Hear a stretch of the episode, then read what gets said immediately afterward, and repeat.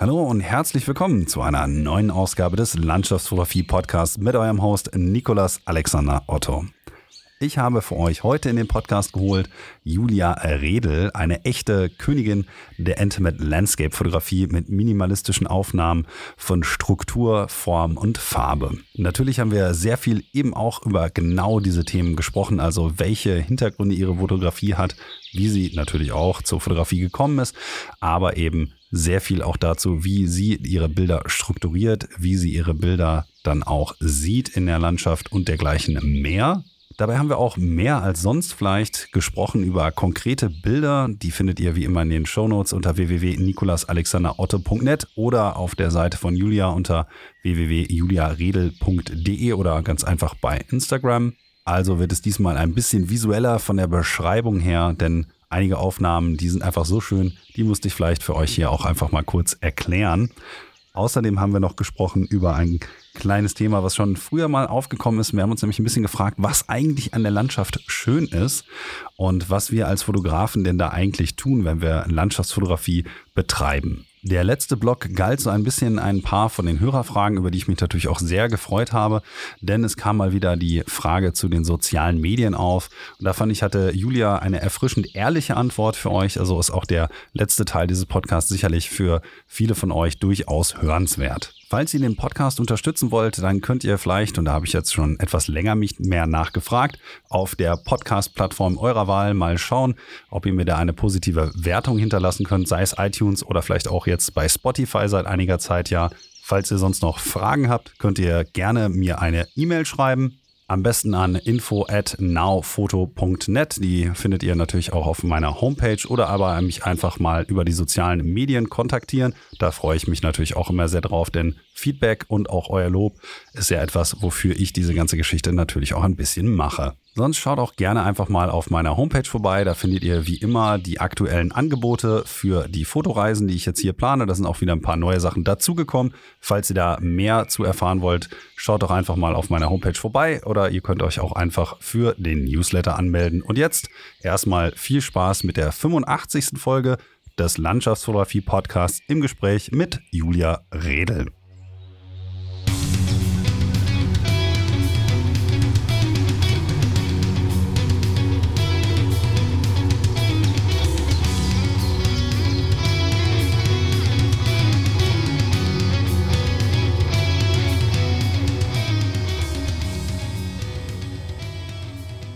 Hallo und herzlich willkommen zu einer neuen Ausgabe des Landschaftsfotografie Podcasts. Heute mit niemand anderem als Julia Redel.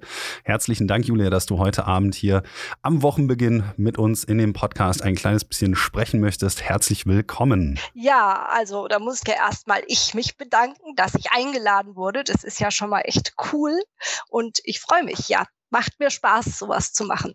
Ja, du hast ja eine sehr schöne Landschaftsfotografie-Visitenkarte, die doch etwas anders aussieht, als das vielleicht bei anderen Fotografinnen so der Fall ist. Und dementsprechend bin ich auch echt gesagt ganz glücklich, dass du jetzt hier bist und muss gestehen, dass ich sehr, sehr viel Spaß daran hatte, auch schon mal ein bisschen vorab was aufzuschreiben an Fragen, die vielleicht ein bisschen anders ausfallen könnten, als das bei anderen ist, weil eben dein Stil auch etwas anders ist, als es bei anderen Fotografen ist. Aber nichtsdestotrotz möchte ich dir natürlich als allererstes die Frage stellen, die ich allen meinen Gästen stelle. Und zwar so ein bisschen mehr erfahren, wie du eigentlich zur Landschaftsfotografie gekommen bist. Vielleicht magst du uns ja mal mitnehmen an die Anfänge deiner fotografischen Karriere sozusagen, wie du eigentlich die Kamera in die Hand genommen hast und warum du auch bei der Landschaftsfotografie gelandet bist. Ja, das ist eigentlich ähm, wahrscheinlich wie bei vielen Fotografen und dennoch ähm, ja vielleicht ganz spannend, das zu hören. Also eigentlich hat es schon tatsächlich in der Kindheit angefangen. Da gab es, weiß was ich, so ganz billige ähm, kleine Kameras, so von Kodak, wo es wirklich ganz schlechte Bilder rauskamen und man dennoch die hat entwickeln lassen. Ähm, damit hat es eigentlich vielleicht sogar schon angefangen, also mit so sechs, sieben Jahren. Ähm, und dann später hat mein Bruder eine Spiegelreflexkamera bekommen und dann habe ich mir auch eine gewünscht. Und dann sind wir eben so ein bisschen durch die Natur und durch die Moore im Oberschwäbischen sozusagen gestreift und haben dort Gräser fotografiert und einfach so ein bisschen Naturaufnahmen gemacht haben uns über ein Bouquet gefreut, wenn da irgendwie was aufgetaucht ist. Also es kam ja alles dann eher so ja, zufällig die Ergebnisse. Also ja, ich hatte keinerlei Ahnung von Fotografieren. Und wenn dann irgendein Effekt kam, habe ich mich gefreut, der mir dann gefallen hat oder wenn der mir gefallen hat. Ähm, ja, und das war dann äh, sozusagen das nächste, der nächste Schritt in die Fotografie. Und dann hatten da auch meine Freunde teilweise schon ähm, coole Spiegelreflexkameras, auch mit Teleobjektiven. Und das war ja so ein Traum damals, als man so 18, 19, 20 Jahre alt war, konnte man sich ja nicht unbedingt so ein Tele leisten. Das war ja schon was echt Besonderes, wenn man dann so ein 200er Millimeter Tele hatte. Und da das nicht in meinem Budget war, ja, dann ähm, hat es halt nicht geklappt, sozusagen sowas zu kaufen. Und dann kam das auch ein bisschen erstmal wieder in den Hintergrund mit der Fotografie. Ähm, wobei dann kam schon die erste Reise im Studium nach Neuseeland und da habe ich natürlich auch eine Kamera mitgenommen, aber halt einfach nur so wild drauf losgeknipst, ohne Sinn und Verstand und dementsprechend sind auch das waren ja damals die Dias, die man hat dann machen lassen. So sind die auch geworden. Also wirklich einfach nur eher Schnappschüsse, würde ich sagen. Gut, und äh, dann kam die Zeit mit kleinen Kindern. Dann hat man die Kinder fotografiert, auch noch ohne, ja, dass da tolle Ergebnisse rauskamen. Und irgendwann ähm, gab es dann ja die ersten digitalen Kameras und dann habe ich mich immer tatsächlich schon geärgert, dass das Ergebnis einfach nicht schön war. Und dachte, es kann doch nicht sein. Jetzt kauft man sich so eine Kamera und gibt auch äh, einigermaßen viel Geld aus und es ist trotzdem einfach von der Qualität einfach nicht gut. Dann habe ich mir die erste Nikon gekauft. Ähm, mit der war ich dann auch nicht zufrieden. Ich weiß gar nicht mehr, welche es war. Dann kam die Nikon D500, glaube ich.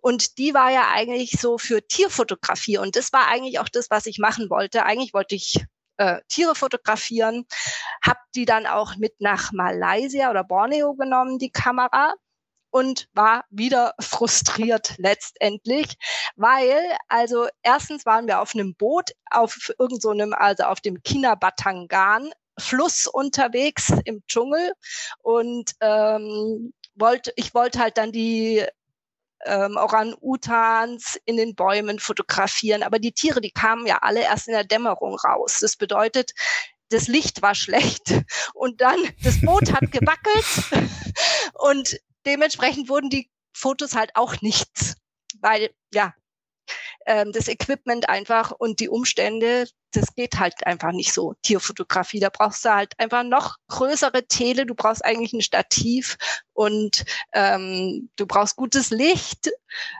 Ja, hat nicht funktioniert und ich war wieder frustriert von dem Ergebnis und dann dachte ich, na ja, also ich will einfach immer wandern, auch bei meiner Fotografie ich will mich bewegen und dann ist es eigentlich utopisch, ein großes Tele mitzuschleppen und äh, schwere Stative mitzuschleppen. Das passt einfach nicht zu mir, weil ich einfach nicht so stark bin. Und dann habe ich gedacht, na ja, jetzt fokussiere ich mich erstmal auf Landschaftsfotografie und so bin ich da hängen geblieben. Aber es ist ganz interessant eigentlich, wenn du vorher sagst, na ja, ich habe halt viel mit Tele immer fotografiert, aber eigentlich Tiere, das hat nicht so ganz geklappt. Und jetzt sieht man ja eigentlich in deinem Stil, in der Landschaftsfotografie auch, dass du sehr viel mit einem Tele ausarbeitest, weil du ja weniger hier jetzt mit größeren Sujets aufwartest, sondern eigentlich immer sehr, sehr kleine, intime Landschaften oder Intimate Landscapes auf Neudeutsch aus dem angelsächsischen Raum natürlich äh, fotografierst. Und ich frage mich, ob da so ein bisschen der Zusammenhang besteht, dass du natürlich dann gesagt hast, ja, jetzt habe ich schon diese 200 Millimeter Linse beispielsweise und dann benutze ich die doch einfach, um Landschaft zu fotografieren oder ob du mehr oder minder erst in der Landschaftsfotografie, als du begonnen hattest, dann dich darauf zu fokussieren, mit anderen Brennweiten gearbeitet hast oder hat sich sozusagen dieses, diese Art zu sehen schon damals manifestiert und ist dann in dieses neue Genre mit rübergegangen? Ja, gute Frage. Da müsste man jetzt eigentlich mal bei mir ganz an den Anfang gucken auf meinem Instagram-Account. Und ich glaube, ich habe also, ich hatte am Anfang kein Weitwinkel. Das war auch, also deswegen habe ich das auch nicht machen können. Ich hatte immer nur einfach diese Anfangslinse, die man halt dabei hat, wenn man eine Kamera kauft. Und ähm, dann hatte ich relativ schnell das Tele, aber kein Weitwinkel. Das habe ich mir tatsächlich erst jetzt zu allerletzt dann irgendwann mal gekauft. Und irgendwie, ich weiß auch nicht, wieso das so kam. Also ich weiß jetzt nicht, ob das jetzt mit den Tier, mit der Tierfotografie zusammenhängt oder ob ich irgendwie anders beeinflusst wurde, dass ich dann eben eher so diese Intimate-Sachen fotografiert habe. Vielleicht also so ein gewisser künstlerischer Anspruch, den hatte ich, glaube ich, schon irgendwie. Also ich wollte jetzt ja, ich habe so ein bisschen, ähm, wenn ich da kurz einmal reingrätschen darf, vorher schon mal gehört. Ich habe ja auch den Podcast von Matt Payne gehört, also F-Stop, Collaborate and Listen. Ähm, Vorbereitung natürlich für den Podcast, weil du da auch schon zu Gast warst, aber auch generell für alle Leute, die gerne englischsprachige Podcasts hören und noch ein bisschen mehr zur Landschaftsfotografie hören wollen, die können auch natürlich gerne mal reinhören. Und da hast du zum Beispiel auch erzählt, dass du ja auch Musikerin bist und auch früher schon sehr viel anderweitig kreativ warst, dass du zum Beispiel auch mit Textilien sehr viel gearbeitet hast und so. Vielleicht hat sich natürlich da auch so ein kleines bisschen schon schon so eine Art Kreativität bei dir im Kopf festgesetzt und so ein bisschen ein Bild davon festgesetzt, wie du eigentlich später dann arbeiten willst. Vielleicht liegt das ja auch nicht so sehr an der technischen Prämisse, dass du bestimmtes Equipment hattest, sondern dass du natürlich auch so ein bisschen dahin gegangen bist, dass du eine starke Gabe hast, Bilder auch vielleicht zu prävisualisieren. Vielleicht ist das ja auch was, was bei dir so ein bisschen reingespielt hat, weil wenn man sich deine Bilder so ein bisschen anschaut, dann habe ich schon immer das Gefühl, dass die sehr, sehr strukturiert sind und Weitwinkelaufnahmen sind ja natürlich auch meistens ein kleines bisschen chaotischer. Oder wie siehst du das? Ja, also ich glaube, also jetzt zumindest in letzter Zeit, wenn ich jetzt so eine Weitwinkelaufnahme mache, sei es jetzt auf den Lofoten oder sei es in Norwegen irgendwo sonst, ähm, dann ist es im Grunde ja immer, ähm, kommt es ein ähnliches Bild raus, wie schon tausend andere Leute auch gemacht haben. Mhm. Und da gibt's gar nicht mehr so viel Spielraum für die Kreativität. Und das lang, hat mich tatsächlich jetzt dann auch, also langweilt mich einfach. wenn, ich, wenn ich jetzt dann weiß, da kommt das Bild raus, was alle anderen auch schon gemacht haben das ist zwar trotzdem vom Erlebnis super und schön ähm, und es ist auch eine sozusagen eine Herausforderung, das zu, scha zu schaffen, also dieses Bild tatsächlich in einer guten Qualität zu reproduzieren, würde ich jetzt mal sagen. Aber so sonst, wenn man das Bild dann sieht, dann finde ich, ja, hat es nicht so viel emotionalen, ja, Background. Dagegen, wenn man solche Intimate Szenen macht, da hat man dann vielleicht eher mal so ein, ja, so eine, so ein Gefühl dahinter.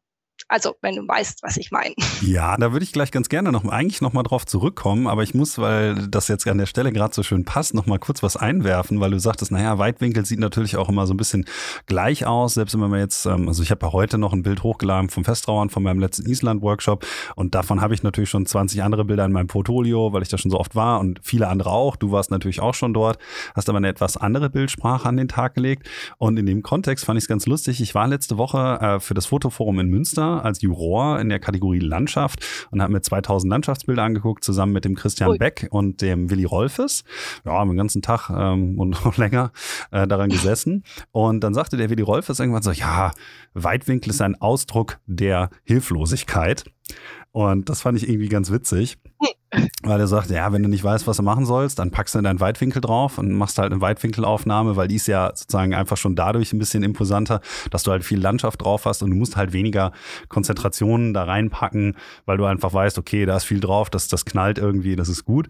Und das fand er natürlich relativ langweilig. Ich als jemand, der ja sehr, sehr, sehr viel mit dem Weitwinkel arbeitet, immer noch so ein bisschen aus dem angelsächsischen Raum auch inspiriert von Leuten wie jetzt Mark Adamus oder so oder anderen Leuten, die halt früher schon in den, sag ich mal, so 2010ern sehr viel damit gearbeitet haben, würde dem natürlich ein bisschen widersprechen, weil es natürlich auch eine Kunst ist, gerade wenn man so viel auf seinen Aufnahmen drauf hat, das dann auch so zu strukturieren, dass es Sinn macht. Aber ich gebe dir natürlich vollkommen recht, wenn du sagst, da ist ein bisschen weniger Personalität drin, weil du stehst halt dort und du kannst nicht so viel sozusagen personalisieren, indem du kleinere Sujets aus der Landschaft herauslöst. Mhm. Ja, äh, ich denke auch, dass Weitwinkel tatsächlich sehr schwer ist. Also, ähm, dass man das wirklich danach ein gutes Ergebnis hat glaube ich, ist extrem schwer. Du musst ja gucken, dass der Vordergrund irgendwie aufregend ist. Und klar, der Berg im Hintergrund, das wird halt dann immer der eine äh, Berg sein, den alle kennen. Und der Vordergrund macht's ja dann letztendlich aus, den man dann mit in den Weit oder in das Weitwinkelbild mit einbaut. Und das fand ich extrem schwer. Deswegen, ich habe das eigentlich vielleicht auch deswegen, weil ich es einfach nicht kann. Gibt's bei mir solche Bilder nicht. Naja, das heißt ja ganz, eine ganz andere Art von Talent dann sozusagen. Ich finde das auch ganz interessant, dass viele von den Hörerfragen, die ich bekommen habe, äh, zu dir natürlich auch so ein bisschen in die Richtung Komposition und sowas ging. Ich fand das ganz interessant, in dem Kontext auf den Infotext auf deiner Homepage einmal zu verweisen, weil du da auch sehr viele Fragen schon stellst, mit denen du dich selbst auseinandersetzt und fand es dann auch sehr interessant, dass du zum Beispiel von Form und Farbe sprichst und dich dann ja wahrscheinlich mehr intuitiv von dem Motiv leiten lässt, um da ein kleines Sujet herauszulösen, was halt mehr oder weniger für die gesamte Szene sprechen kann. Und das sind ja eigentlich dann auch immer eher abstrakte Objekte, die du fotografierst. Teilweise löst du ja komplett dann aus dem Kontext kleinere Sujets raus, beispielsweise jetzt bei einem Wasserfall vor den Basaltsäulen in Island. Ich kann es ehrlich gesagt nicht mal identifizieren, welcher das denn sein könnte, ob das jetzt der Aldea-Foss ist oder Swati-Foss oder so. Und genau solche Sachen sind natürlich auch nicht einfach zu sehen. Und da würde ich mich jetzt eigentlich mal ein bisschen dafür interessieren, weil auch die Frage von Hörerseiten dann auch kam. Übrigens herzlichen Dank für alle Leute, die bei Instagram ein bisschen was geschrieben haben in der kurzen Zeit was du eigentlich denkst, wenn du so durch dein Tele guckst und dir überlegst, okay, wenn ich jetzt ein Bild mache, wie strukturiere ich das eigentlich? Weil im Gegensatz zu einem Weitwinkel, wo du sehr, sehr viel hast, mit dem du arbeiten kannst, hast du natürlich bei einer längeren Brennweite nur sehr wenig. Gute Frage. Eigentlich passiert das alles intuitiv. Ich denke eigentlich gar nicht. das ist, ähm, ja, das, ich gucke da durch und dann ähm, entdecke ich irgendwas und denke, hm, vielleicht interessant. Ja, und dann mache ich das Bild. also ich mache da keinen Plan irgendwie und überlege. Also gut, man hat ja mal diese Drittelregel, weiß was ich wie gelernt und man hat gelernt oder gehört, dass es diese Linienführung gibt, die ähm, spannend oder Spannung reinbringt ins Bild. Aber ähm, das findet man ja nicht immer unbedingt sowas, was man, also eine Linienführung gibt's ja nicht immer.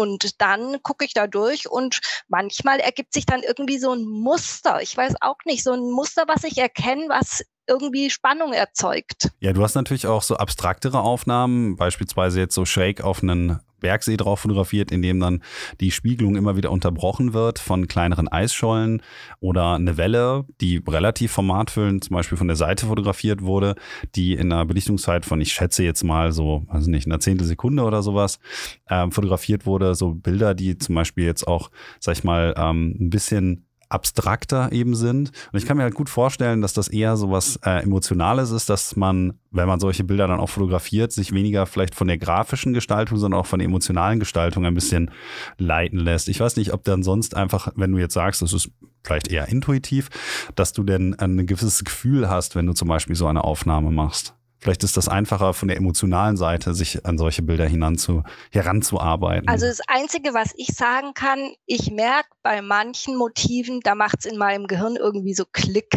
Da merke ich, da ist irgendwas. Da, das Motiv, ähm, das löst in meinem Gehirn irgendwas aus. Mhm. Und dann weiß ich, das ist jetzt wirklich so ein supergeiles Motiv oder für mich zumindest supergeil. Ähm, ich sage dann immer, das ist so ein Klickmotiv. Und das ist eigentlich wirklich das Einzige, was ich dazu sagen kann. Also, weil ja, ich gehe da hin und habe keinen Plan und gucke durch die Kamera. Und klar, manchmal sucht man natürlich auch ein bisschen verkrampfter, dass man irgendein Motiv findet, wenn es jetzt nicht so offensichtlich ist. Aber das sind dann meistens auch nicht diese ähm, Klickmotive, wie ich es nenne. Also diese Klickmotive, die kommen, die zeigen sich von selber sozusagen. Da muss ich gar nicht so wahnsinnig danach suchen, sondern die sind zack, sind sie da und ich sehe sie und fotografiere sie. Aber dann nochmal vielleicht eine Hörerfrage an der Stelle. Und zwar kam unter anderem auch die Frage, was wäre denn eigentlich mal so ein absolutes Traummotiv von dir? Wenn du jetzt mal unabhängig der Tatsache, dass man irgendwie Geld oder Zeit investieren müsste, einfach mal sagen könntest, so das wäre jetzt so das, was ich am allerliebsten auf der Welt fotografieren würde. Weil das ist natürlich für jeden ein bisschen anders und ich könnte mir vorstellen, dass bei deinem fotografischen Stil das vielleicht ja auch nochmal irgendwas ist, was man jetzt so gar nicht vermuten würde. Also tatsächlich, mein Traum ist immer noch, also mehr Wüste zu fotografieren. Also Linien, Schatten, Lichtspiele in den Dünen von der Wüste. Ich war mal ja in Marokko. Äh, das war so eine Trekkingreise und ich hatte halt gedacht, ja, ich nehme meine Kamera mit und versuche zu fotografieren, während, äh, also abends oder wenn halt irgendwie sich Zeit ergibt neben dem Wandern, und aber eben da äh, hat es dann einfach nicht so, die Zeit hat nicht so ausgereicht, sich da jetzt wirklich intensiv auf diese Wüste einzulassen und auf die verschiedenen Dünen. Und ich denke, da kann man so, äh, da denke ich nur an Alistair Ben. Kennst du den? Mhm. Ja, der ja, hat klar. ja so Diese tolle, du eine Mongolia-Serie, ja, ne? Äh, von der Gobi, genau. Der hat ja da so extrem spannende Bilder, tolle Bilder von der Wüste gemacht sowas wird mich total nochmal reizen. Solche, also es ist ja auch dann sehr grafisch und sehr, ja, arbeitet mit Linien und Licht finde ich sehr spannend. Ja, das ist natürlich auch sehr, sehr minimalistisch. Also du hast ja auch so ein paar Bilder, die jetzt beispielsweise schätze oder schätze ich mal eher mit Schnee gefüllt sind, die so weiße Linien größtenteils äh, vor sich tragen, wo dann auch nochmal vier oder da, äh, finde ich ein Bild ganz fantastisch. Da sieht man so zwei, drei, vier geschwungene Linien aus irgendwelchen Schneewehen und dann guckt da ein einzelner Baum raus. Das wäre garantiert auch eine Aufnahme, die ich super gerne später mal in die Shownotes packen wollen würde. Und die ist ja auch sehr, sehr minimalistisch gestaltet, aber von der Komposition Komposition her meiner Meinung nach durch die Verläufe von Hell und Dunkel, die du wahrscheinlich noch ein kleines bisschen rausgearbeitet hast, wirklich ganz vorzüglich. Und dann mit dem kleinen einen Baum so als visuellen Anker oben rechts, da habe ich dann gesagt, so, ja, das ist, das ist ganz großes Kino. Ja, das war auch einfach so ein Glück. Ich meine, das ist halt einfach das, man braucht einfach extrem viel Glück, um solche Motive zu, zu finden dass es die gibt. Also ich meine, die Natur, dass sie sowas Symmetrisches von diesen, also wie diese Linien da verlaufen, so symmetrisch das mit dem Schnee so hingezaubert hat. Es ist doch, eigentlich ist es schier irreal, dass es sowas gibt.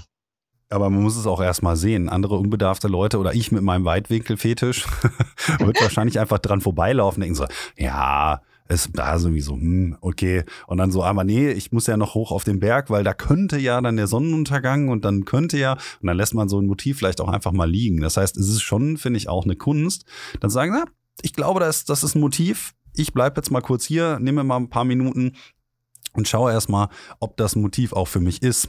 Weil, wie gesagt, Unbedarfte oder teilweise wie ich, dann auch Leute, die einen etwas anderen visuellen Stil hätten, würden einfach an diesem Motiv vielleicht auch vorbeilaufen. Von daher würde ich nicht sagen, dass das nur was damit zu tun hat, dass es da ist, sondern man muss es auch sehen können. Ja, gut, das stimmt. Aber das ist auch letztendlich aus der Not heraus passiert, weil das war also wir sind morgens hier, weiß was ich, um sieben losgefahren äh, nach Arosa in die Schweiz.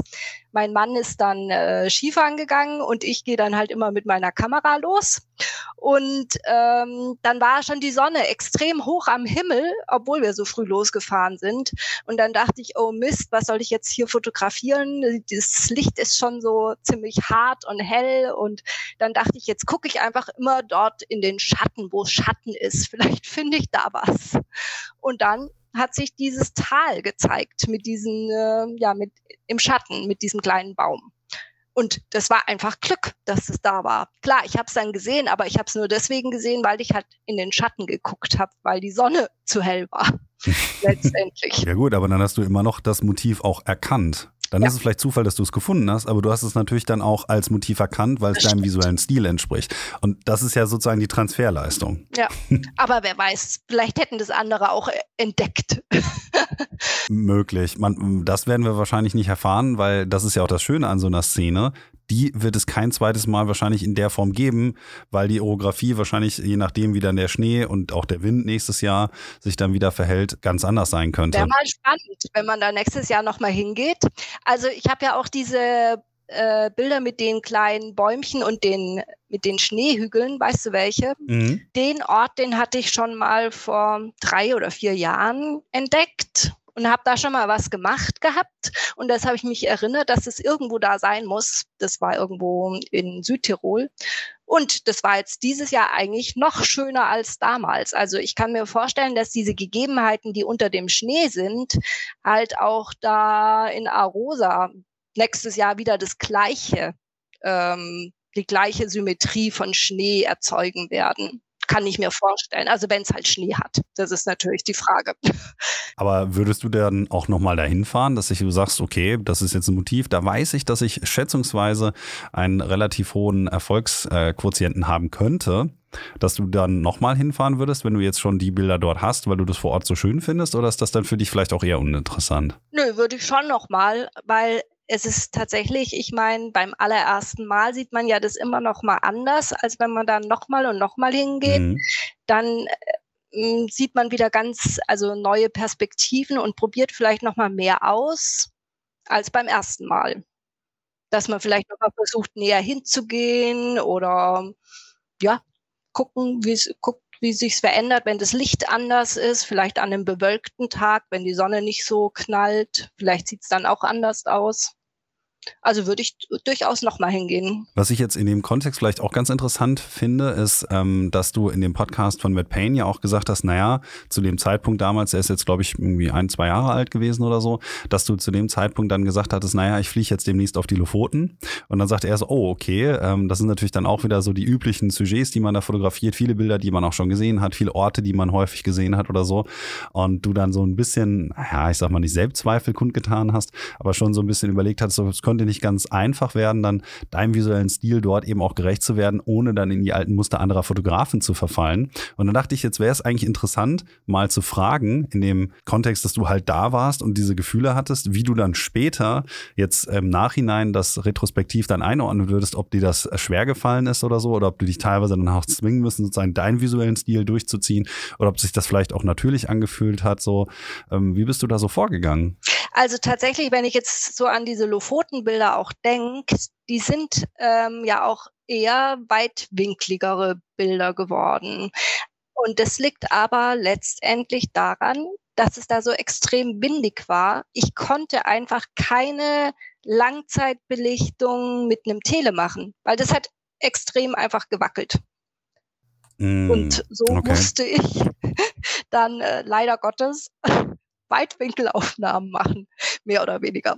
Genau, ich habe da ganz wenige Langzeitbelichtungen nur und ähm, ja, auch nicht ganz so in, also diese Detailaufnahmen sind es dann tatsächlich nicht so geworden, sondern sind wirklich diese typischen Berge, die man halt kennt, ja, mit Vordergrund. Hast du dich darüber nachher geärgert? Nö, weil ich habe einfach immer Spaß. Also erstens da am Meer, das finde ich einfach super, wenn ich dann auf irgendwelchen Steinen und Felsen rumbalanciere und mit den Wellen guck, welche Wellen jetzt da wie kommen und ähm, versuche die eben einzufangen mit einer gewissen längeren Belicht, also nicht Langzeit, aber halt ein bisschen länger, um das Wasser eben so fließend oder dieses weiche Wasser zu bekommen. Ähm, und da kann ich Stunden, also äh, verbringen, und bin einfach voll in diesem Flow, möchte ich sagen, oder wie man dazu sagt.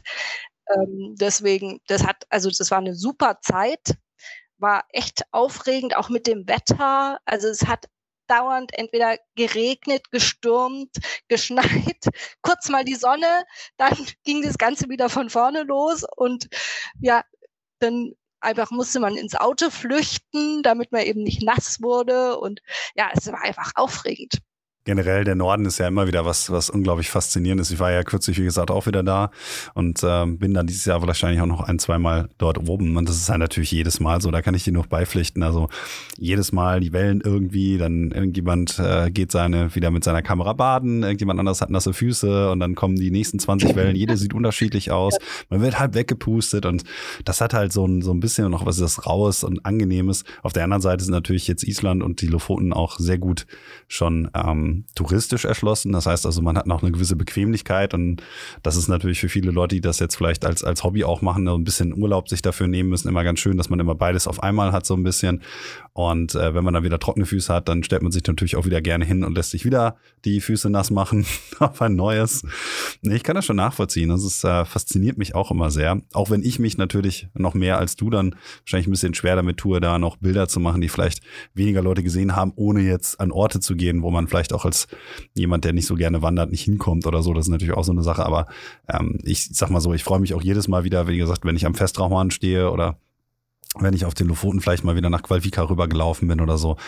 Das ist auf jeden Fall, steht außer Frage. Und im Winter ist es auch einfach schön. Ich mag persönlich kalt ja auch viel lieber als warm. Ich weiß nicht, wie es dir geht. Oh ja, unbedingt. Also ich am Anfang von meiner Reisetätigkeit bin ich ja immer noch, dachte ich ja noch, oh, Malaysia und Karibik und weiß was ich, diese ganzen warmen Meere mit Schnorcheln hatte ich so im Kopf, weil ich bin mal ähm, am Anfang vom Studium, eben als ich da nach Neuseeland bin, war ich auch auf Hawaii ähm, ohne Geld, fast, also fast ohne Geld. Ich habe dann da irgendwie so einen Job gehabt in, äh, in der Jugendherberge und dann sind wir halt einfach zum Schnorcheln getrennt und es war einfach so ein tolles Erlebnis, diese ganzen tausend bunten Fische da in dieser Bucht. Und das war, irgendwie hat sich diese Erinnerung bei mir im Kopf so festgesetzt, dass ich das einfach nochmal erleben wollte und wurde dann aber tatsächlich auf Borneo, Malaysia so enttäuscht, weil einfach die Fische, die Vielfalt, die hat in der Zeit so abgenommen. Also das gibt's heutzutage gar nicht mehr, wie das damals war damals, es war halt so ähm, in 90er, Anfang 90, eher Ende 80er. Und da waren die Meere, glaube ich, noch nicht ganz so belastet wie heute. Also gerade in Malaysia, das war, da war an einem Strand war nur Müll, nur Plastikflaschen mit Müll.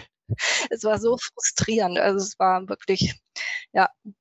Und ähm, genau, und dann diese Hitze dann noch dazu. Also das Meer ist keine Abkühlung sozusagen in den Ländern und von dem her bin ich jetzt eigentlich, tendiere ich zum Norden, in die nordischen Länder. Das, also gerade im Sommer ist es ja einfach dort wirklich super schön. Also ich finde, es ist zu so jeder Jahreszeit wunderschön. ich, ich kann mir nicht helfen. Ja, klar, im Winter auch. Also ich meine, Lofoten ist ja auch nicht so eisig kalt. Also im Vergleich jetzt weiß was ich, zu Finnland oder so. Ja, das stimmt natürlich. Da habe ich ja jetzt auch wieder große Recherchearbeit reingesteckt.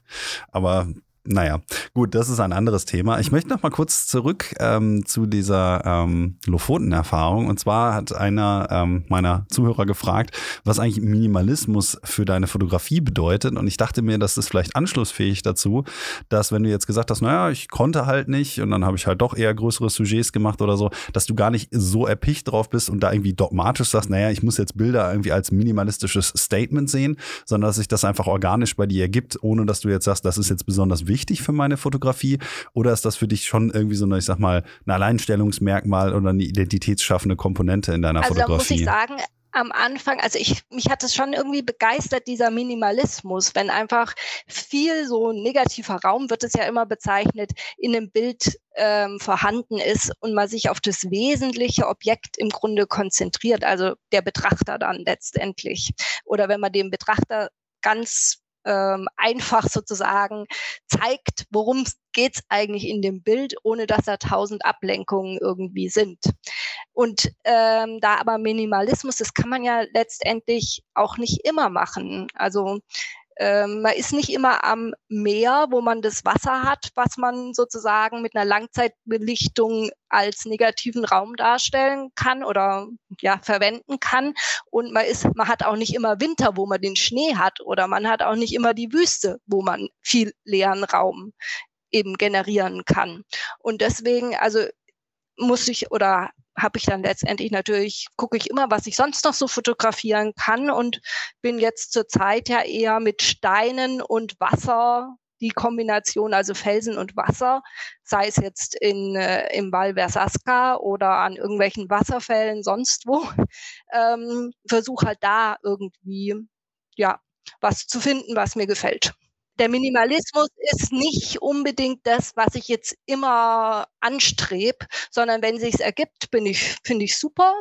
Dann mache ich sehr gerne minimalistische Bilder.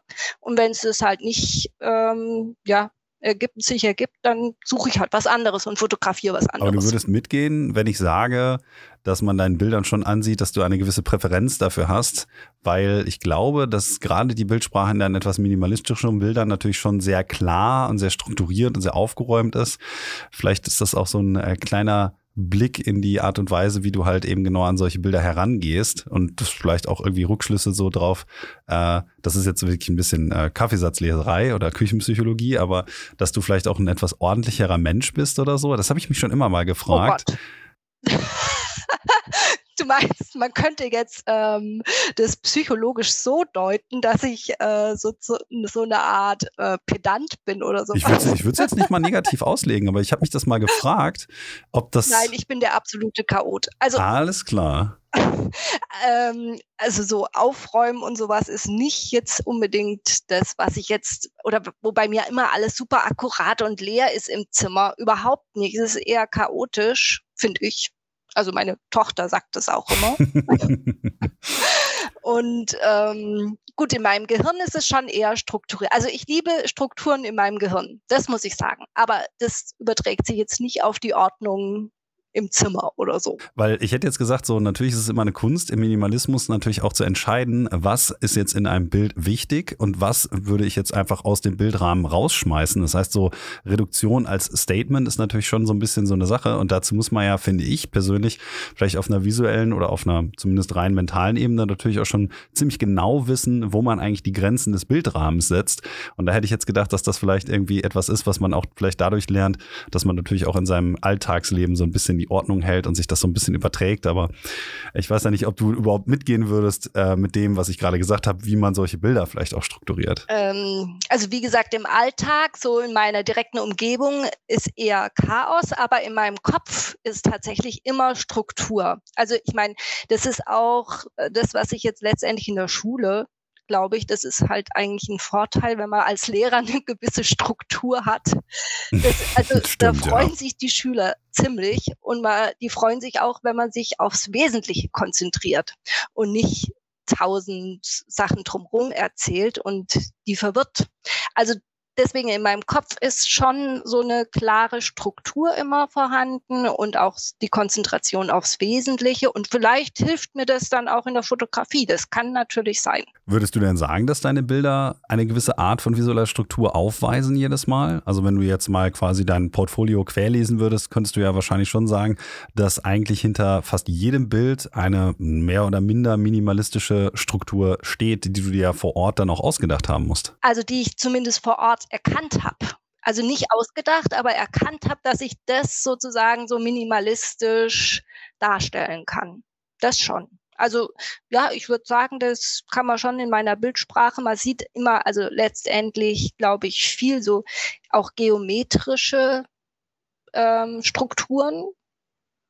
Also sei es jetzt gerade mit diesem Bäumchen, mit den diagonalen Linien oder dann da in dieser Schlucht in Island. Ich habe vergessen, wie sie heißt, mit den Basaltsäulen. Weißt du welche? Stuttergil? Ja, genau. Stutt ich weiß nicht, wie man das ausspricht. Ich auch nicht. Ich tue so, als wüsste ich es. Stuttergil. ich meine, da bietet sich natürlich dann diese Basaltsäulen, die bieten sich natürlich total an für solche geometrischen Bilder dann auch. Also deswegen solche Locations, wo das möglich ist, finde ich natürlich dann sehr spannend. Oder auch Valversaska, da hat man auch wieder diese geometrischen ähm, Steinformationen, die man dort in Szene setzen kann. Also das liebe ich tatsächlich. Ja, zum Valverchaska wollte ich eigentlich auch schon immer mal. Mit meinem Kollegen, dem Florian Warnecke, war ich auch irgendwie mal zwei Tage davon entfernt und irgendwie hat sich das dann doch nicht überschnitten und ich doch wieder wegen irgendeinem Termin nach Hause musste, als ich in der französischen Jura war. Das steht schon seit Ewigkeiten auf meiner Liste, aber irgendwie habe ich es bis jetzt auch noch nicht geschafft, dahin zu kommen. Und dann habe ich mir auch deine Bilder wieder angesehen und dachte so, ja, eigentlich müsste man mal, weil ich glaube, dass es unfassbar interessant ist, dort zu fotografieren, schlicht und ergreifend, weil jedes Mal, wenn natürlich auch das Wasserlevel höher oder niedriger ist, ergeben sich auch schon wieder Kompositionen, die vielleicht auch andere Fotografen noch nicht gesehen haben oder so. Das ist ja jedes Mal ein Potpourri aus neuen Möglichkeiten, die man wahrscheinlich da jedes Mal findet, wenn man dorthin fährt. Warst du, warst du vielleicht schon mehrere Male da? Oder? Also ich war jetzt das zweite Mal, gerade ähm, jetzt in den Fastnachtsferien war ich dort, zwei Tage. Und ich muss sagen, ich habe tatsächlich einfach das gleiche wieder fotografiert wie ähm, vor zwei Jahren, als ich dort war. Und manche Sachen habe ich ein bisschen in anderem Blick Blickwinkel fotografiert und ich habe jetzt ein bisschen noch mehr auf die Lichtreflexion auf dem Wasser geachtet. Also man entdeckt dann schon immer neue Zugangswege oder neue Möglichkeiten tatsächlich, wenn man dann das zweite Mal hingeht. Das kann ich mir sehr gut vorstellen. Also deswegen ja. ist es immer, immer spannend. Also ich würde auch ein drittes Mal noch hingehen. Ja, wahrscheinlich auch jedes Mal, ne, wenn dann, ich sehe das jetzt bei einer Aufnahme beispielsweise, dass man noch die Bergseite im Wasser sieht, die sich dort spiegelt und dadurch, dass sie angestrahlt ist, nochmal ein bisschen orange zum Beispiel zu dem sonst blauen Himmelreflexion und dem grau-weißen Gestein geht. Sowas meinst du wahrscheinlich. Ja, genau. An der Stelle eine kleine Unterbrechung für einen minimalen Werbeblock. Und zwar möchte ich euch alle herzlich einladen, nächstes Jahr im Januar mit Sven Herd und mir nach Lappland aufzubrechen. Dort werden wir für eine Woche lang Polarlichter, zugefrorene Bäche und zugefrorene Bäume fotografieren, aber natürlich auch ein kleines bisschen in die Wildlife-Fotografie mit einem Steinadlerheit eintauchen. Wenn ihr das interessant findet, dann schaut doch gerne mal auf meiner Homepage www.nikolasalexanderotto.net vorbei. Da sind natürlich auch noch die anderen Reisen für dieses Jahr. Vieles schon ausverkauft, aber einige Plätze habe ich noch, zum Beispiel für die Voralpen im Mai und auch noch für die Sachen im Herbst ist ein bisschen was frei. Falls ihr Lust habt, Kilian Schönberger und mich zum Beispiel in die sächsische Schweiz zu begleiten oder aber später im Jahr nach Madeira und auch für Kenia im November haben wir noch ein paar Plätze frei. Da würde ich mich auf jeden Fall freuen, wenn ihr da mal reinschauen würdet. Und damit ist diese Werbeunterbrechung auch schon wieder zu Ende und es geht weiter mit dem Gespräch mit Julia Redl. Dann habe ich aber noch eine Frage, die sozusagen das Ganze wieder in einen etwas größeren Kontext einbindet. Und zwar hast du äh, in deiner Biografie auch geschrieben, was oder beziehungsweise warum ist eine Landschaft schön? Und das sind so Fragen, mit denen du dich ja beispielsweise dann auch beschäftigst, sonst hättest du ja nicht das in deine Bio reingeschrieben. Und dann würde ich nochmal zu dem zurückkommen, weil du ja sagtest, ich würde ganz gerne mal Wüsten und sowas fotografieren. Und was ist denn dann eigentlich eine Landschaft für dich, die du als schön erachten würdest oder als fotogen beziehungsweise wert, fotografiert zu werden? Gute Frage. Ähm, also ich weiß noch, ähm, früher, wenn wir so in den Bergen, in den Alpen wandern waren, da dachte ich auch manchmal, boah, Mensch, ist das schön. Weil das, ja, äh, und dann fragt man sich ja schon eigentlich, warum, wieso ist das eigentlich so super schön? Was, was steckt eigentlich da dahinter? Könnte man ja äh, fragen warum ist es denn einfach so schön? Ich meine, das hat ja also evolutionär zum Beispiel gar keinen Sinn, dass Landschaften schön sein sollen. Theoretisch gesehen hat es nicht mal einen Sinn, dass wir ein ästhetisches Wahrnehmungsbedürfnis haben. Äh, wahrscheinlich auch das nicht. Wobei, wer weiß. Das hat ja vielleicht schon noch einen Sinn, wenn man andere Menschen schön findet, wegen Fortpflanzung und so weiter. Okay aber oder auch Blumen und Bienen, weiß was ich, dass Blumen schön bunt sind, damit die Bienen dahin fliegen, das ist, erklärt sich ja alles. Aber für die Landschaft an sich erklärt sich das mir tatsächlich nicht. Dann könnte man natürlich jetzt annehmen, also ich bin ja kein Sozialanthropologe oder so und auch kein Kunsthistoriker, die könnten jetzt wahrscheinlich dazu natürlich wesentlich mehr sagen, aber man könnte natürlich auch einfach mal sich überlegen, das hatte ich ja glaube ich mit Kilian in dem Podcast vor einiger Zeit mal kurz aufgegriffen, dass das Kunsthistorische auch eigentlich erst eine relativ, ähm, ja, neuere Entwicklung ist, dass wir Landschaften als solche schön finden, weil der Naturraum eben nicht mehr bedrohlich ist, nachdem wir uns die Natur zum Untertan gemacht haben. Und dass das ja eigentlich eine Vorstellung aus der Romantik ist, dass Landschaften auch wirklich als Zufluchtsort vor den größeren Menschenmassen, die es dann so langsam zu dem Zeitpunkt dann vielleicht auch gab in den Städten, generell die Entwicklung der Stadt, glaube ich, hat so ein bisschen dann auch zu diesem Schisma geführt zwischen Stadt und Land und dass dann erst eigentlich die Idealisierung der Landschaft oder auch die Schönheit von solchen Orten wirklich erst mit aufgekommen ist. Und ich würde mich so weit aus dem Fenster lehnen zu sagen, naja, dass so wirklich feindselige Räume wie zum Beispiel die Antarktis oder die Arktis ähm, und alle Orte, wo es halt wirklich sehr, sehr kalt ist, also ob wir jetzt zum Beispiel auch mal Sibirien mit dazu nehmen oder so, als mhm. schöne Orte oder Sehnsuchtorte überhaupt ermöglicht wurden, weil wir in unserem relativ, naja, trägen Stadtleben natürlich solche Orte dann auch mal romantisch aufladen, weil wir ausbrechen wollen aus dem, was wir jetzt so als unseren Alltag bezeichnen würden und dass diese Orte Orte einfach nur deswegen schon eine gewisse Anziehungskraft auf uns haben, weil sie so anders sind und weil wir die Möglichkeit haben, in ihnen auch relativ sicher, in Anführungsstrichen relativ sicher, dann auch zu reisen, weil wir halt jetzt heutzutage dann den Luxus haben zu sagen, na gut, ich setze mich halt in ein Auto und mache mal eben die Heizung an, wenn mir kalt ist oder wenn wir die Füße fast abfrieren beim Nordlicht fotografieren irgendwo in Lappland, wo sich Generationen von Sami wirklich dann teilweise in gefährliche Situationen begeben haben bei den niedrigen Temperaturen. Na, ich mache mal mein Wärmepad an und ziehe meine Downjacke an. So, dass dieser Luxus, den wir dorthin mitnehmen, natürlich auch dazu geführt hat, dass diese ganzen Orte, die eigentlich gefährlich sein können, für uns dann auch in einem gewissen Maße einfach ähm, einfacher zu, zu erkunden und äh, zu erreichen sind, auch als das jetzt vor 100, 200, 300 Jahren der Fall war. Wäre mal interessant, oder? Wie das denn jetzt mit äh, den Menschen in Lappland damals gewesen ist, die ja wirklich dann dieser Eiseskälte ausgesetzt waren und wo es gefährlich war, ob die trotzdem die Schönheit wahrgenommen haben. Wahrscheinlich schon, oder? Weil manche Schönheit geht ja gar nicht an einem vorbei. Also da kann der Mensch ja gar nicht anders als sagen, oh, ist es schön, auch wenn einem gerade die Füße abfrieren. Das ist eine sehr gute Frage. Also wenn man natürlich äh, einigen Autoren jetzt mal wieder nach dem Mund reden würde, wie zum Beispiel Jack London, der natürlich berühmt dafür ist, dass er die alaskanische Wildnis sehr weit und die Yukon und auch in Kanada und so alles sehr weit romantisiert hat, dann würde man sagen, ja, dem ist so. Also ich erinnere mich da noch an diverse Geschichten ähm, von ihm, wo es natürlich dann auch immer so ein bisschen um die Übermenschlichkeit der Natur ging und das natürlich auch immer sehr blumig beschrieben wurde, aber auf der anderen Seite immer auch recht nüchtern und auch gefährlich. In How to Build a Fire beispielsweise geht es dann im Prinzip darum, dass jemand, der im Eis Eis eingebrochen ist, dann wirklich Erfrierungen kriegt relativ schnell, wenn er nicht in der Lage ist, in wenigen Minuten ein Feuer zu machen und ansonsten wahrscheinlich dann dort zugrunde gehen wird, weil er aufgrund der Erfrierung dann auch nicht mehr laufen können wird und weil seine Sachen nass sind und sowas. Also die Natur wird dann zumindest auch früher, wenn man das jetzt mal exemplarisch nimmt, nicht als ganz so, ja, ich sag mal, äh, schön und, und einfach dargestellt, wie das vielleicht heute ist. Aber ich könnte mir vorstellen, dass wenn man jetzt irgendwie ein sibirischer Rentierzüchter ist oder so, dass man schon, weil man auch gewisse Vorzüge hat in seiner Jurte oder so, dass man das schon schön finden kann. Wie das natürlich jetzt vor 200, 300 Jahren irgendwo bei einem Naturvolk war, da habe ich absolut keinen Zugang zu. Falls also irgendjemand meiner Hörer das jetzt hört und sich denkt, ah, ich weiß da aber Bescheid, ähm, dann wäre das natürlich mega klasse, wenn ihr äh, mir mal ein E-Mail schreiben würdet. Die würde ich dann natürlich auch an Julia weiterleiten. Aber ansonsten ist das dann natürlich jetzt so ein bisschen im Trüben fischen. Aber ich glaube schon, dass, ja. Ja, ich denke aber zum Beispiel jetzt, also ich meine, Sonnenuntergang findet der Mensch ja irgendwie schön, komischerweise. Also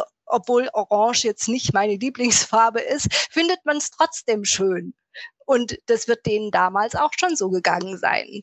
Da passiert irgendwas, wir sehen, weiß was ich, rosa Himmel, orangenen Himmel und finden es, wow, toll. Zumindest so zum Angucken. Man muss jetzt nicht unbedingt ein Foto machen, finde ich, davon, vom Sonnenuntergang, aber es ist trotzdem ein Erlebnis, was man als schön empfindet. Und es war damals bestimmt auch so, auch wenn es, wenn man vielleicht ähm, seine Nahrung mühsam zusammensuchen musste oder gefroren hat oder irgendwelche Gefahren gedroht haben. Natürlich nicht jetzt im Moment der Gefahr direkt, aber ähm, die hatten ja auch vielleicht mal kurze Pausen des Innehaltens, wo sie nicht im Stress waren. Und dann haben die das auch als schön empfunden, denke ich. Das wäre zum Beispiel so eine Sache, da könnte ich mir jetzt mal vorstellen, dass bestimmte Ereignisse, wie zum Beispiel Kometen oder Sonnenfinsternisse, die wir natürlich heutzutage alle wissenschaftlich sehr gut erklären können, meistens ja ähm, eine Art ja, Vorbote von, von Unheil zum Beispiel waren. Und ich weiß jetzt nicht, inwieweit das zum Beispiel stimmt, aber die Nordlichter waren ja dann auch immer ein Zeichen der Götter und sowas wurde ja dann häufig irgendwie inkulturiert und mit irgendwelchen Mythen und Sagen verknüpft. Was man jetzt sagen kann, dass ein Sonnenaufgang zum Beispiel, der jetzt ein blutroter wäre oder so, ob der jetzt negativ oder positiv besetzt war im Mittelalter, Das, das wäre wirklich, das ja. wäre sehr interessant. Ja, das stimmt. Da, da, müsste ich vielleicht mal ein bisschen was nachlesen. Ich habe ähm, noch in meinem Studium einige Sachen dazu gelesen, zu der Ästhetik der Landschaft und solche Geschichten. Ah. Aber das sind alles Dinge, an die kann ich mich nicht mehr erinnern. Da müsste ich wahrscheinlich noch mal in meine ganzen Bücher aus dem Masterstudium reinschauen, weil ich da äh, in meiner Masterarbeit und später für die Doktorarbeit, die ich dann leider nicht schreiben konnte, relativ viel noch recherchiert hatte. Zum Beispiel im Wilderness Reader und solche Sachen. Aber da müsste ich wahrscheinlich noch mal, da kann ich dir dann mal Passagen draus kopieren oder so. Aber ich möchte vielleicht nochmal den Bogen zurück zur Fotografie spannen, bevor wir uns hier in, in, in irgendwelchen soziokulturellen äh, Fragerunden ergehen. Ähm, und zwar hatte ich noch die Frage an dich, ähm, was eigentlich, und das ist jetzt wieder eine von den Fragen, die von Hörerseiten kamen, was eigentlich so ein bisschen ähm, einfängt, wie ich mich auch immer fühle und wahrscheinlich wie sich jeder im Kontext der sozialen Medien so ein bisschen fühlt, ist, ob du manchmal an der Qualität deiner geposteten Fotos zweifelst. Finde ich, ist eine sehr schöne, konkrete Frage. Hast du das manchmal? Also ich habe ständig sozusagen äh, selbst, also zweifle ich meine Fotos an oder finde immer noch was, wo ich sage, naja, da also das könnte man jetzt noch besser machen oder das sieht noch nicht so gut aus. Also ich habe da schon einen sehr, sehr kritischen Blick gegenüber meinen Fotos und nicht nur jetzt gegenüber den geposteten, sondern überhaupt, wenn ich die entwickle, ähm, dann fallen da ganz viele durchs Raster, wo ich dann sage, ja, das ist es jetzt nicht wert und das ist es auch nicht wert. Gut, es kommt vielleicht auch noch auf die Stimmung so vom Tag in der ich da gerade bin, an, ähm, dass man manchmal vielleicht gar keinen Zugang dann zu seinen eigenen Fotos findet und sie alle eher madig macht.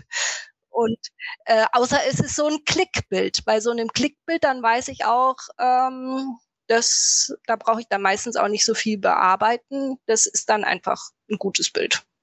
Aber die gibt's natürlich nicht dauernd, also nicht so am laufenden Band. Und bei den anderen, da könnte ich schon immer denken, oh, lohnt sich das überhaupt zu zeigen oder ist es überhaupt wert, da weiter dran zu arbeiten? Also das gibt's ständig diese Selbstzweifel oder Zweifel an den Fotos. Hast du das denn auch so, dass du, ähm, ich habe das jetzt mal gesehen, wenn ich so in deinem Instagram hin und her gehe, dass du bei bestimmten Bildern dann auch sagst, okay, ich deaktiviere mal die Likes und die Kommentare, was jetzt auch noch so eine Funktion ist, die dann ja mehr oder minder deswegen auch eingeführt wurde, damit man diesem psychologischen Druck ein kleines bisschen den Wind aus den Segeln nehmen kann? Oder bist du so, dass dich das eigentlich gar nicht tangiert, je nachdem, wie erfolgreich ein Bild dann postwendend quasi ist. Wenn du jetzt denkst, okay, ich finde das super, postest das, kommst vielleicht weniger Feedback, als du dir erhofft hattest und dann bricht sozusagen dein eigentliches, ähm, also gefühlsmäßig sozusagen zusammen, wie gut du die Aufnahme findest? Also ja, ich schalte jetzt ja diese gefällt mir oder die Likes, die schalte ich jetzt ja immer direkt ab und ich gucke die jetzt dann auch nicht mehr. Ich gucke da nicht mehr nach, wie viel jetzt da geliked haben. Und ähm, weil also dieses, dieses, ähm, ja, dieses Instagram äh, die Art von Instagram, die ähm, hat mich tatsächlich teilweise ähm, ja ein bisschen fertig gemacht. Also ich habe mich da einfach nicht so im Griff gehabt. Ähm, von dem her mache ich die jetzt einfach weg, die Likes, und gucke sie gar nicht an. Also ich bin Instagram voll auf den Leim gegangen, muss man sagen. Mm. Das ist erschreckend, oder? Ich meine, ich bin alt. Und du, ich will da gar nicht, also diese psychologischen Rückkopplungseffekte, die da entstehen, ähm, wundern mich überhaupt nicht, weil es geht ja auch gar nicht so darum, dass jetzt Leute sagen, naja, wir haben hier Programmierer, Spitzenprogrammierer irgendwie für irgendeine so Social-Media-Seite, sondern ich glaube, dass die Mark Zuckerbergs dieser Welt da nicht sitzen mit irgendwelchen Programmierern, sondern mit irgendwelchen Psychologen, ja.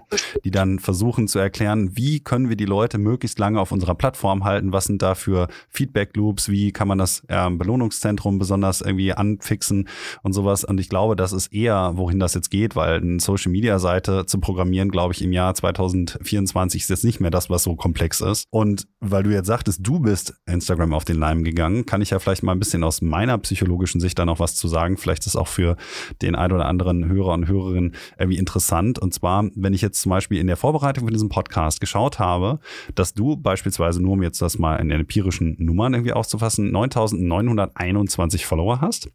Und viele von deinen Bildern bevor du das abgeschaltet hattest, also bei dem Älteren, wenn man im Feed ein bisschen nach unten geht, haben wir um die, um die 1000 Likes, 70 Kommentare. in einem Verhältnis zu dem, was ich beispielsweise an Feedback kriege, ist das ein absolut Vielfaches. Das sind mehrere hundert Prozent mehr als das, was ich bekomme. Wenn ich irgendwas poste mit meinen 6600 Likes, also etwa ein Drittel weniger, ist meistens, ich bekomme so fünf, sechs Kommentare und vielleicht so 200 Likes. Also das heißt, in dem Verhältnis bist du noch wesentlich besser dran. Ja, aber auch das ist ja eigentlich bei Instagram eigentlich keine gute Entwicklung, weil das ist ja immer so, je mehr man bei anderen kommentiert, desto mehr Kommentare kriegt man zurück. Und das ist ja auch äh, kein Maß für eine Qualität des Bildes im Grunde. Weil es ist immer, jeder hofft ja, leider Gottes, dass wenn er kommentiert, dass die anderen bei ihm auch kommentieren.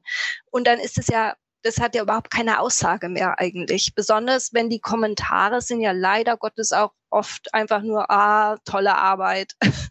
Und ich schreibe dann, ja, vielen Dank. Es ist eigentlich, kann man, könnte man es einfach auch lassen.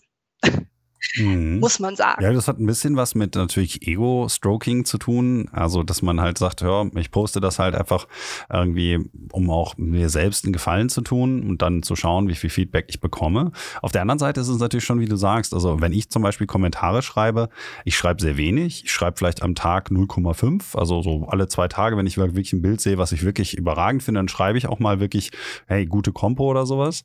Ähm, und das ist dann auch wirklich, also von mir ein relativ hohes Lob. Also wenn ich irgendwas schreibe, wenn ich mich dazu in Anführungsstrichen herablasse auf Instagram, mhm. of all things, mal einen Kommentar zu hinterlassen, dann ist das eigentlich schon immer, so hoffe ich zumindest, schon etwas, worüber die Leute sich dann auch wirklich freuen, weil ich schreibe auch wirklich nur, wenn ich der Meinung bin, dass es äh, wirklich eine hervorragende Aufnahme ist.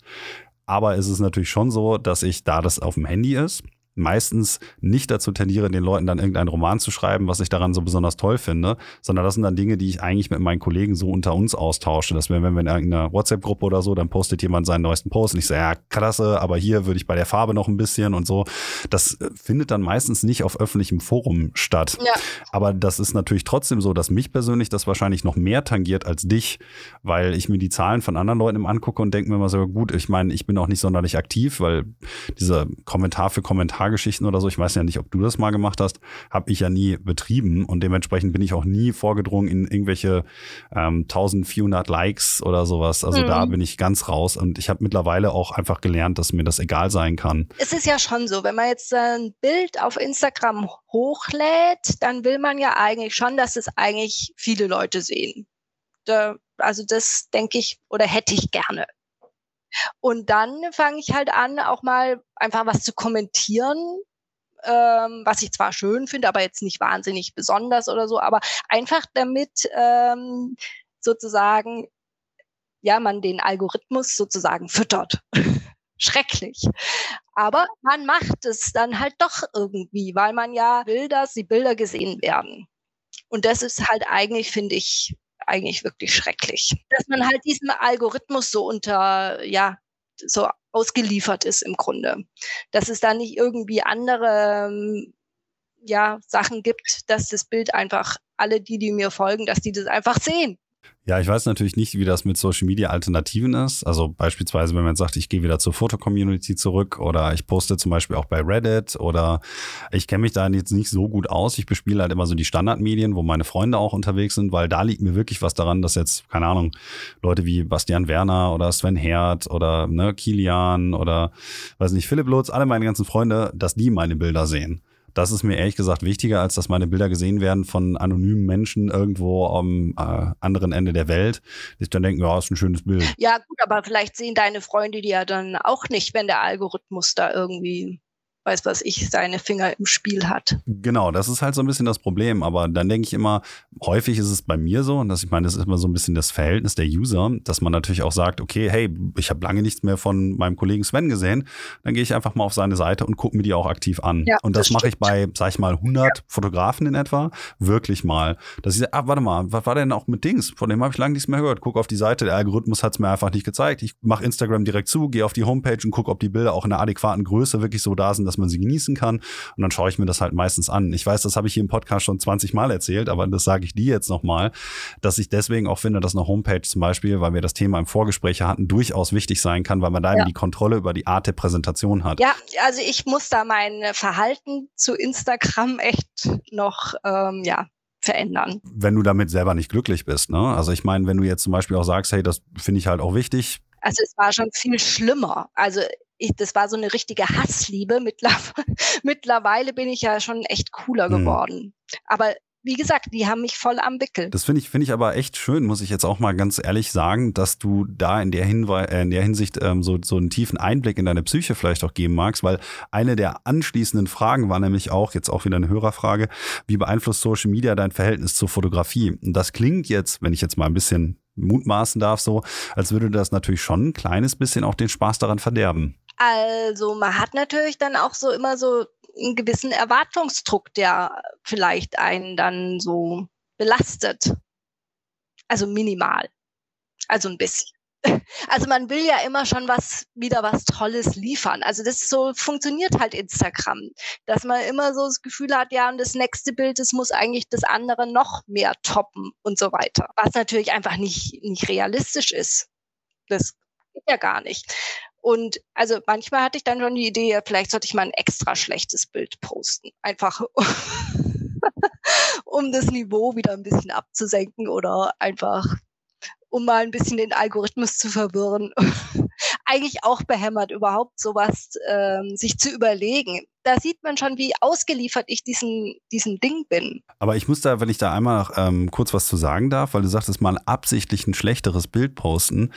Ähm, da habe ich auch mit einem Kollegen, das Name ich jetzt an der Stelle mal nicht nennen möchte, drüber gesprochen, weil ich halt so wenig poste, generell vielleicht einmal in der Woche, einmal alle zwei Wochen oder so, viel mehr mache ich ja eigentlich auch gar nicht. Und dann äh, sagte er zu mir, naja, du musst halt zwischendurch einfach den Algorithmus füttern, wenn du dann aber mit schlechteren Bildern den Algorithmus fütterst und mal ein gutes dabei ist, dass das dann wirklich auch wieder ein bisschen mehr von dem Algorithmus angenommen wird. Wie gesagt, da können wir jetzt lange mutmaßen, was da genau drin ist, aber das wurde mir zumindest auch mal gesagt, so nach dem Motto, naja, wenn du nur Bilder auf einem sehr hohen Niveau postest, dann ist es natürlich so, dass die Erwartungshaltung der Leute, die auch deine Bilder konsumieren, auch relativ hoch ist. Wenn du aber ein relativ durchwachsenes Portfolio hast und dann natürlich ein Bild mal besonders heraussticht, dass das dann auch von den Leuten besser angenommen werden würde. Ich weiß nicht, ob ich dem folgen mag, aber das fand ich jetzt auch gar nicht so unplausibel. Ja, aber im Grunde ist es tatsächlich müßig, sich äh, Gedanken zu machen, was denn die anderen Leute von den eigenen Bildern halten. Also das habe ich, glaube ich, mittlerweile schon ein bisschen gelernt, dass, dass ich mich nicht mehr so diesen, ja, ähm, im Grunde der Meinung der anderen aussetze in Bezug zu meinen Fotos, sondern dass ich einfach ich sehe wirklich, dass es eigentlich um das Fotografieren an sich, das ist eigentlich wirklich der Prozess. Das ist das, was mir eigentlich am meisten gibt. Also draußen sein und auch eine Reise planen und dann einfach wirklich die Zeit vergessen, wenn man gerade an einem Bach oder an, an einem Wasserfall steht und tausend Kombinationen ausprobiert. Das ist eigentlich, das ist, worum es eigentlich geht. Da kann ich dir absolut nur zustimmen und finde es eigentlich gut, dass du an der Stelle quasi noch den die Kurve in Anführungsstrichen zum, zum äh, Positiven wieder zurückbekommen hast, weil wir kommen jetzt mal so langsam zum Ende des Podcasts. Und ich hatte dich ja am Anfang äh, clevererweise schon mal kurz vorgewarnt, ähm, dass du weißt, was die letzte Frage ist. Die ganzen anderen Sachen natürlich rein organisch hier entstanden. Und zwar die letzte Frage, die ich allen meinen Podcast-Gästen stelle, ist, ähm, wen sie denn ganz gerne mal hier im Podcast auch hören wollen würden. Und jetzt hast du ja ein kleines bisschen Zeit, dich vielleicht auch nochmal auf die Frage vorzubereiten, dass sie jetzt kommt. Und kannst mir vielleicht ein, zwei, drei Namen geben von Fotografinnen oder Fotografen, die du gerne mal hier im Landschaftsfotografie-Podcast hören wollen würdest. Also da ist mir jetzt eingefallen, es gibt die Silke Hullmann. Hast du von der schon mal gehört? Muss ich peinlich berührt sagen, habe ich nicht. Die macht so ähm, Aufnahmen viel von Flugzeugen aus, auf Tiere und äh, Flussläufe. Also sieht wirklich, also sehr spannende Fotografie. Silke Hullmann, auch viel ähm, Tierfotografie ist dabei. Also so wirklich so ein Nashorn von, von der Seite oder, aber eben was mich begeistert sind zum Beispiel diese Aufnahmen aus der Luft von Flamingos oder sonstigen Vögeln. Die sind teilweise so klein, dass man es gar nicht richtig erkennt, was es für Tiere sind, aber eben sehr spannende Aufnahmen. Mhm. Das habe ich mir auf jeden Fall schon mal aufgeschrieben. Dann ähm, fällt mir ein Tommy Mustard. Mhm. Muss ich auch sagen, kenne ich leider auch nicht. Ähm, Tommy Mustard macht auch sehr minimalistische Aufnahmen. So auch ein bisschen wie Bruce Percy. Kennst du den? Ja, den kenne ich. Genau, in dem Stil macht der Aufnahmen. Also finde ich ganz toll. Bruce Percy finde ich auch super toll. Also das war auch einer, der mich am Anfang mit dem Minimalismus sehr inspiriert hat. Ja, das Portfolio von Bruce Percy kenne ich sogar äh, relativ äh, auswendig, äh, was heißt auswendig, aber das gucke ich mir auch gelegentlich mal an. Ich habe aber kein Buch von ihm oder so, das muss ich wahrscheinlich noch mal ein bisschen nachholen. Aber ich werde mir im Nachgang zu diesem Podcast auf jeden Fall mal die Silke Hüllmann und den Tommy Mustard anschauen und natürlich kommen die Links von den ganzen Fotografen auch wie immer in die Show Notes. So, am Ende, so, das wollte ich mhm. sagen. Möchte ich mich natürlich noch mal ganz herzlich auch bei dir bedanken, dass du jetzt quasi eine Stunde deiner Zeit oder mit drumherum natürlich noch ein bisschen mehr deiner Zeit aufgeopfert hast hier für den Landschaftsfotografie Podcast und äh, ähm, sehr viele auch der Hörerfragen, die ich mit eingebunden habe, wirklich sehr diszipliniert und auch mit, mit sehr viel Tiefgang beantwortet hast. Das ähm, fand ich wirklich ganz toll und ähm, möchte mich nochmal ganz herzlich bei dir bedanken, dass du mit dabei warst. Ja, ich möchte mich natürlich auch bedanken. Ich meine, das ist wirklich eine Ehre, wenn man zu einem Podcast eingeladen oh, Dann wünsche ich dir jetzt noch einen schönen Abend und ähm, wir sprechen uns auf jeden Fall bald wieder. Ne? Ja, dann nochmal vielen Dank und dir auch einen schönen Abend. Hat Spaß gemacht. Das freut mich. Dann, ciao, ciao. Dann, tschüss.